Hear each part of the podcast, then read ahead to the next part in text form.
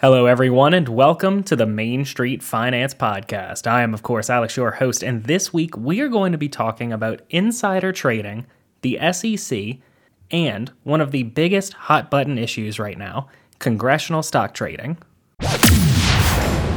You're listening to the Main Street Finance Podcast, where we take the Wall Street bull by the horns to help you achieve your financial goals. Whether it's budgeting, investing, or financial independence, we tackle the big questions in the pursuit of financial literacy. And now, your host.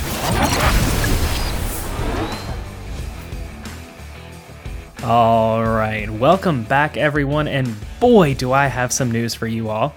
Those of you that follow me on Twitter may already know this, but for those of you that just listen to these episodes, I have something to tell you. Since my last episode, I have been accepted into a program to eventually become a pilot with Southwest Airlines. This means that I will be leaving Arkansas, leaving my safe bank job, selling my house, packing my things, and my fiance and I are going to be moving to Phoenix, Arizona for me to attend flight school. It is going to be a very exciting change of pace for me, and I'm planning on starting a YouTube channel to document my journey from zero flight experience to flying 737s with Southwest. I'm going to be working on that starting actually this week, but I wanted to float the idea and see what you guys thought about it. If you're listening to this on YouTube, feel free to drop a comment below, or otherwise, you can send me a tweet at Main Street Money or send me an email at mainstreetfinance at gmail.com. Now, on to today's subject matter insider trading.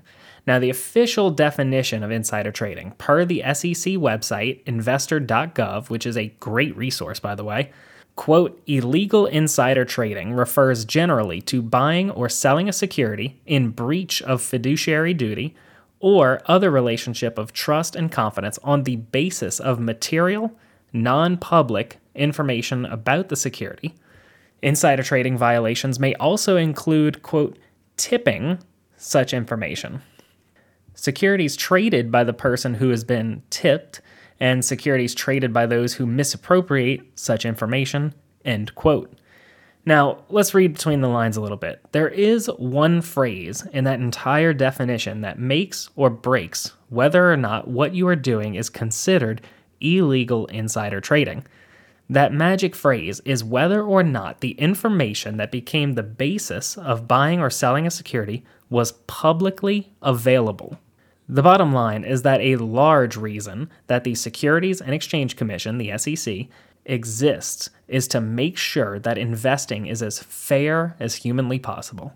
As the federal government regulator of financial assets, it is their jurisdiction and their priority to make sure that everyone is playing this game on an even playing field. Now, one of the easiest ways to cheat the system is to use information that the general public does not yet know in order to make purchases or sales. Then, once the public finds out, you get to turn around and make millions of dollars. Let's again take a quote from investor.gov. Quote, because insider trading undermines investor confidence in the fairness and integrity of the securities markets, the SEC has treated the detection and prosecution of insider trading violations as one of its enforcement priorities. End quote. At its core, insider trading is illegal because it is unfair and it's cheating. So, we've talked about this a little bit. Let's go ahead and do one of my favorite things to do, and that is to use an example. Let's say that Bob works as an accountant at uh, Target's corporate office. I'm not saying you should invest in Target, but they're a publicly traded company, and why not? Let's use them as an example. I use Walmart all the time. Say it is almost time for the end of quarter, and Bob's team is putting together the final financial statements soon to be released to the public. Bob notices that the earnings per share for last quarter is drastically higher than it was last quarter. Bob also knows that once these financials are released to the public, there is a very high likelihood that the stock price is going to go up on the good news. Knowing this, Bob goes ahead and he logs into his favorite brokerage app and uses $10,000 of his emergency fund to buy more shares of Target. This is textbook insider trading. Bob made trades, buying or selling, based on information that he knew, but that the rest of the public did not know. And not only did they not know, they couldn't have known. Bob was using his advantage of being an insider to game the system and earn money in a way that most people cannot. Therefore, insider trading. Now, another part of the definition that I read a minute ago mentioned tipping. Tipping just means that you may not have had concrete information that the general public didn't have, but you were given a tip or a hint by someone who does. Say, for example, Bob didn't work in the accounting department, maybe Bob just worked as a custodian at Target HQ. Bob is simply walking around emptying garbage cans and notices that an employee is packing up his things long after 5 p.m. Bob simply says, Hey man, having a long day, huh? Other guy looks, turns, and goes, Yeah, you know, end of quarter financials are always a pain, but hey, at least we have some great surprises for the earnings call. Let's just say that Wall Street is going to be very happy with us. Now, in this scenario, if Bob goes and puts in an order to buy Target stock, that is also illegal insider trading. Even though Bob was not in possession of any specific information, he was given an indication from someone who did have insider knowledge that he then acted on to earn money in a way that, again, the average investor could not do. Therefore, it is unfair, therefore, insider trading. The fact of the matter is that you do not have to be an insider of the company to commit insider trading. You just need to have some information that can affect a stock price that the average investor did not have because they don't have access to it. And then you need to trade based off of that information. Now, on this investor.gov webpage, which I will be sure to link in the description below, they list several examples of cases that the SEC has pursued legal action on. Now, what I'm going to do here is I'm going to read the definition exactly as it is on the SEC's website, and then afterwards, I'm just going to riff and give you some examples. So, example number one corporate officers, directors, and employees who have traded the corporation's securities after learning of significant confidential corporate developments. Now, this could be that you are a senior manager and you know, hey, we're about to be bought out. Like, say you were someone who worked at Activision Blizzard and you knew ahead of time that Microsoft was asking around about doing a buyout. Well, you could have went ahead and bought a whole bunch of Activision Blizzard stock and insider trading. Example number 2. Friends, business associates, family members, and other tippees of such officers, directors, and employees who traded the securities after receiving such information. Now, this goes back to the example I did with Bob working as a custodian. If your neighbor works at Target and they share a tip like, hey man, if I were you, I would buy some Target stock before the end of the week, that's insider trading. That's this example right here. Or maybe you go to a family Christmas party and say, hey, we're going to have some good news for the stockholders. If you want to make uh, some easy Christmas money, you ought to, you know, go invest. Example number three employees of law, banking, brokerage, and printing firms who trade based on the information they obtained in connection with providing services to the corporation whose securities they traded. Now, this might be like, say, I'm a bank. If I'm working for the bank and I am processing the buyout, like maybe Microsoft wanted a loan to do the Activision Blizzard buyout, and I'm just using that because that's the first thing that came to mind. Well, because they went and got a loan before they made it public, well, me as a banker, I may not be an insider at either of the companies, but I had insider knowledge because I worked for a bank and I knew about the deal before the general public. Now, this same example can easily go towards lawyers. If you work for a lawyer's office that works for Microsoft and you know Microsoft was just sued by somebody, you could go ahead and sell a bunch of stock before the general public finds out about the lawsuit and you know maybe the general public sells because of that lawsuit. Same thing there, same thing for brokerage, same thing for printing firms. Essentially, you are in close proximity enough to where you know something the public doesn't insider trading. And the last one I'm going to go over here, example number four government employees who trade based on confidential information they learned because of their employment with the government. Now, I'm not going to point fingers here, but let's say you are a United States Senator and you know, hey, you know, Jim Bob over here is going to bring in a piece of legislation that's going to potentially break up Amazon. Well, if you know that's coming and you know that, hey, as soon as this news hits the market, people are going to start selling Amazon. If you go ahead and open up a short position in Amazon or go sell your Amazon stock, that is insider trading based on information you learned as a government employee. That is, again, insider trading. So, now that we've talked about what insider trading is and gone into some examples, let's go a little bit deeper into one of the examples that has gotten a little bit of attention lately. One of the examples of insider trading I just mentioned, again from the SEC's website, was a government employee that trades based on information they learned due to their employment with the government. Let's all take a second and try to think back towards early 2020, before the coronavirus became a global pandemic. Well, back in January of 2020, there was an intelligence briefing given to numerous United States senators about the coronavirus and its potential spread and impact.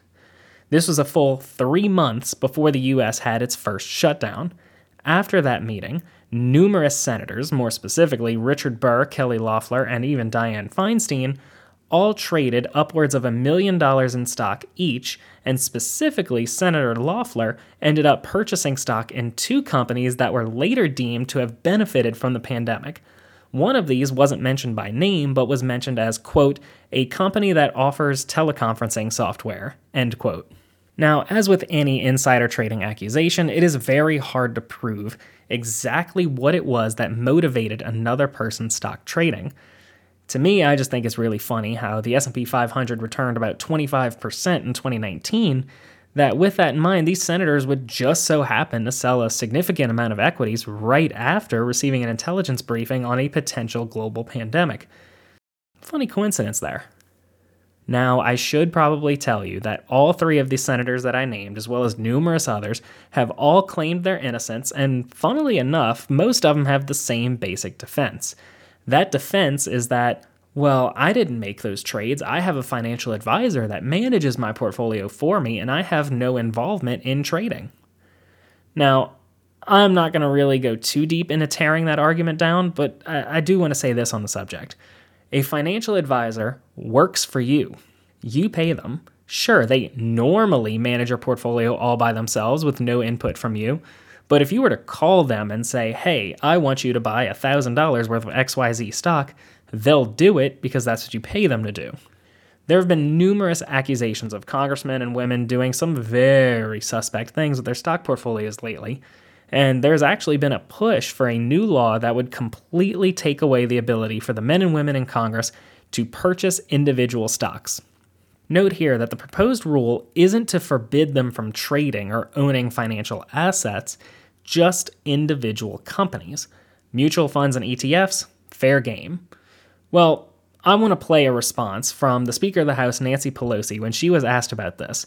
Now, before I play the clip, the reporter asking this question at the press conference mentions that Insider and several other news outlets conducted a five month investigation which concluded that 49 members of Congress and 182 senior congressional staffers violated the Stock Act.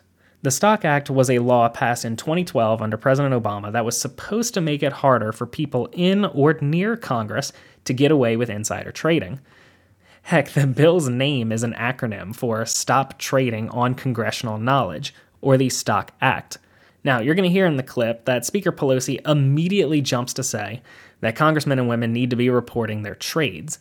What she is referring to here is a key provision of the Stock Act, which creates a rule that all congressional stock trades need to be reported.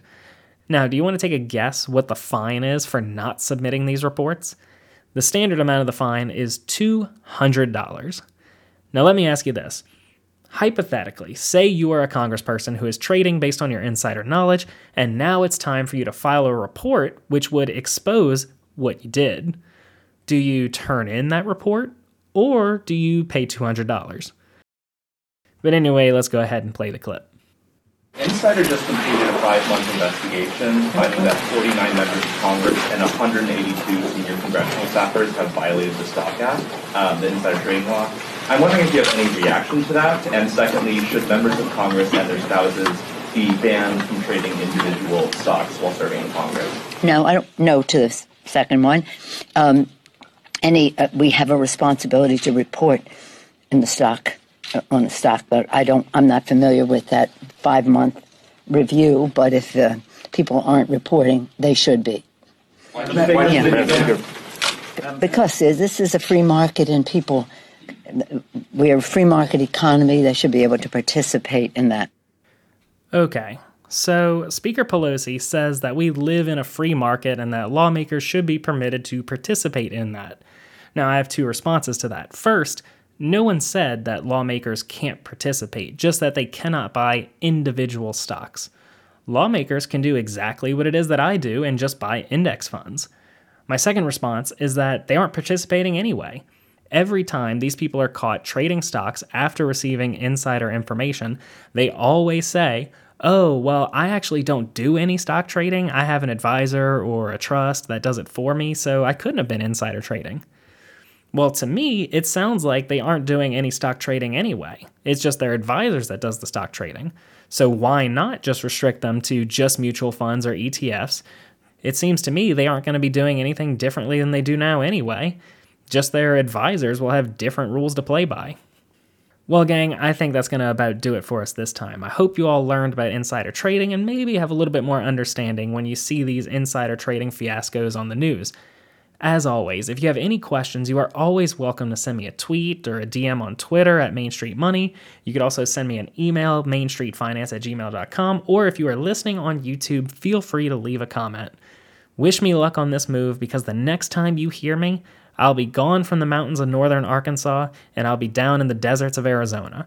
Until then, check out the links in the description below. I will see you all next time. Thank you for listening to the Main Street Finance Podcast. Have a question on today's topics or have suggestions for future episodes? Send an email to mainstfinance at gmail.com. Sharing is caring, so if you learned something new and useful today, make sure you share with friends and family. Don't forget to like and subscribe to be notified of new episodes. For demonstrations and more examples, be sure to check out the YouTube channel. We'll see you next time.